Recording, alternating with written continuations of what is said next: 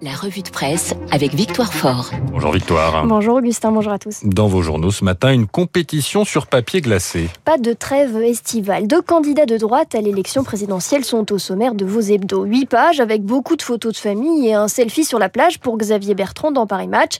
Interview fleuve de Valérie Pécresse dans Le Point. L'un joue la carte de l'intime, l'autre veut démentir une rumeur. Non, Valérie Pécresse n'est pas une macroniste contrariée. Le match à droite est bel et bien lancé. Et quoi de mieux que d'inviter la presse sur son lieu de vacances pour fendre l'armure et de jouer au qui est qui. Du côté de Paris Match, Bruno Jeudi nous dresse le portrait d'un boulimique de travail, toujours en campagne. Une semaine de vacances en Corse, et voilà qu'il rencontre des maires et peaufine un projet pour l'île de beauté. Un peu monomaniaque, Xavier Bertrand n'a qu'un seul objectif. L'Élysée, j'y pense dix fois par jour, et tant pis si sa vie de famille en pâtit. Je n'ai pas fait assez attention lors de mes mariages précédents, s'excuse-t-il, mais ça, c'est du passé bien sûr. Le point, lui, nous amène en Corrèze. Je suis plutôt deux tiers Merkel et un tiers Thatcher. L'équation est signée Valérie Pécresse. Quelle est donc sa paroisse dans la famille de droite? Le gaullisme, assurément. Synonyme d'autorité et de progrès, selon elle. Ouvrez les guillemets. Les valeurs de la droite sont devenues centrales dans la société. Il serait donc paradoxal qu'elles ne soient pas incarnées par quelqu'un sincèrement de droite. Éducation, écologie, politique étrangère, Valérie Pécresse avance ses idées en citant Ernest Renan ou Alain Finkielkraut, mais aussi Laura Adler et Thomas Piketty. Les inspirations sont là. Qu'est-ce qui différencie ces deux-là? À cette question, Valérie Pécresse répond une forme de radicalité et d'ampleur dans les réformes à accomplir. Je suis sans doute plus libérale. Du côté de Xavier Bertrand, de toute façon, on ne joue pas ce match-là. De ces 30 points qu'il dit concrets, simples pour le pays, on ne saura rien. Méthodique, il ne cesse de répéter comme un mantra qu'il est incontestablement la troisième voie pour sortir du duel annoncé entre Emmanuel Macron et Marine Le Pen. Ne lui parlez pas de primaire, il n'en veut pas, il joue déjà le coup d'après. Je leur souhaite bon courage pour intéresser les Français à la primaire alors que la crise sanitaire est toujours là. Hum hum. La pique de Xavier Bertrand laisse présager que la compétition ne se cantonnera pas aux pages des magazines. Les prochaines semaines seront décisives pour les Républicains, lit-on dans le Figaro. Ils espèrent présenter la liste des candidats à la primaire d'ici une douzaine de jours avant de lancer deux vagues de sondage à partir du 30 août. Mon petit doigt me dit que d'autres candidats à droite vont se prêter au jeu de l'interview à la presse jusqu'à la fin du mois. Et organiser le scrutin de 2022 tourne déjà au casse-tête pour l'Élysée Victoire Fort. Macron se résout à une présidentielle sous Covid. C'est le dossier de l'opinion ce matin. Charge à l'exécutif d'organiser les élections et il y a de fortes chances qu'Emmanuel Macron soit à la fois juge et parti, raconte le quotidien. S'il impose des contraintes sanitaires, on le soupçonnera d'étouffer la démocratie à son avantage. S'il néglige les précautions, il sera accusé de mettre en danger les électeurs. Il, faudra, il faut dire qu'il y a déjà deux ratés, les élections municipales suspendues en pleine crise Covid et les régionales entrées dans le Guinness de l'abstention. Vous nous parlez aussi ce matin d'un départ en catimini c'est un ami devenu un tantinet gênant, un peu comme cet oncle qu'on n'arrive pas à placer dans le plan de table des réunions familiales. Didier Raoult est sur le départ, révèle le monde. Le microbiologiste a connu un destin de star au début de, la pandémie, avec son traitement controversé, controversé à l'hydroxychloroquine. J'y suis arrivé, traitement pour combattre les symptômes du Covid. Sauf qu'à 69 ans, il atteint désormais l'âge de la retraite. Et Didier Raoult, raconte le monde, aimerait bien prolonger un peu son mandat à la direction de l'IHU, l'Institut hospitalo-universitaire de Marseille. Il a donc fait une demande pour cumuler le poste avec sa retraite, et c'est là que le malaise commence. Tout le monde n'est pas franchement pour.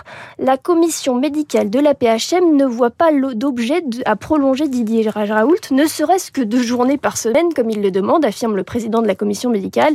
Il y a largement les équipes nécessaires à l'Institut pour que son départ soit comblé, ajoute-t-il. Comprendre, c'est gentil, mais non merci. Sauf que Didier Raoult a aussi beaucoup de soutien. On verra ça à la rentrée, répond en substance l'IHU de Marseille qui promet de communiquer à la rentrée donc sur le cas Et vous terminez, Victoire, justement sur un traitement testé au Canada contre le Covid. On en parlait dans le journal de 8 heures, la recherche n'a jamais cessé de se pencher sur les médicaments qui pourraient venir à bout des symptômes du Covid. Une étude canadienne s'est intéressée au fluxovamine. On dirait le nom d'un dentifrice, mais c'est en réalité un antidépresseur. Et c'est Libération qui se penche sur ce médicament ce matin. Le risque d'hospitalisation pourrait être réduit d'un tiers avec le fluxovamine, selon les premières données d'une étude menée là-bas. Côté français, nous dit l'article, un psychiatre hospitalier à Corentin-Selton avait déjà fait remonter cette information. C'est que dans son service, où les patients, suivent un traitement médicamenteux, il avait vu peu de formes graves. Le psychiatre a donc commencé à collecter, à collecter des données en observant simplement l'état de santé des patients en fonction des traitements qu'il suivait les antidépresseurs seraient peut-être une piste à suivre. L'année écoulée, nous avons beaucoup parlé sur cette antenne des conséquences dramatiques de la pandémie sur notre, notre psychique. Et l'ironie, c'est que si on finit par tous être mis sous antidépresseurs, on diminuerait peut-être nos chances de faire une forme de grave. La boucle est bouclée. Merci, Victoire Fort. Victoire Fort pour la revue de presse. Alors, Victoire, vous le savez, il y a de nombreux mots qui sont apparus à la faveur de cette crise sanitaire qu'on a redécouvert. J'en ai repéré un nouveau. Euh, ce matin dans l'opinion, hospitalocentrisme, c'est le, fait de désigner le fait que le système de santé soit trop euh, centré sur l'hôpital euh, au détriment de la médecine de campagne. Voilà les mots de la crise et les autres tous les matins sur Radio Classique dans la revue de presse quand vous voulez sur radioclassique.fr. Dans un instant, esprit libre, mais avant ça, une petite pause musicale puisqu'on commémore aujourd'hui la mort de Serge de Diaghilev, mort le 19 août 1929.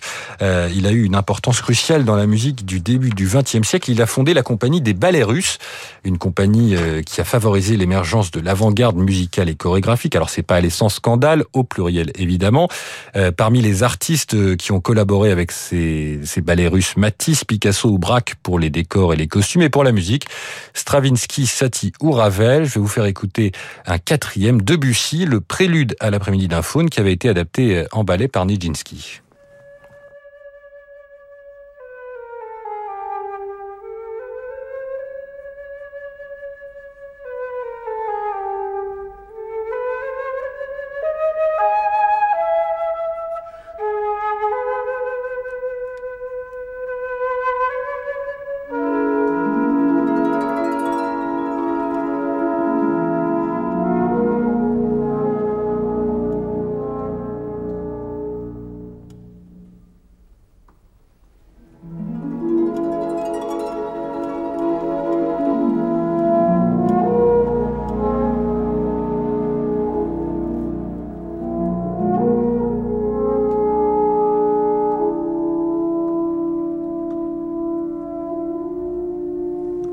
Le prélude à l'après-midi d'info, musique de Debussy, 8h38, Esprit libre sur Radio Classique.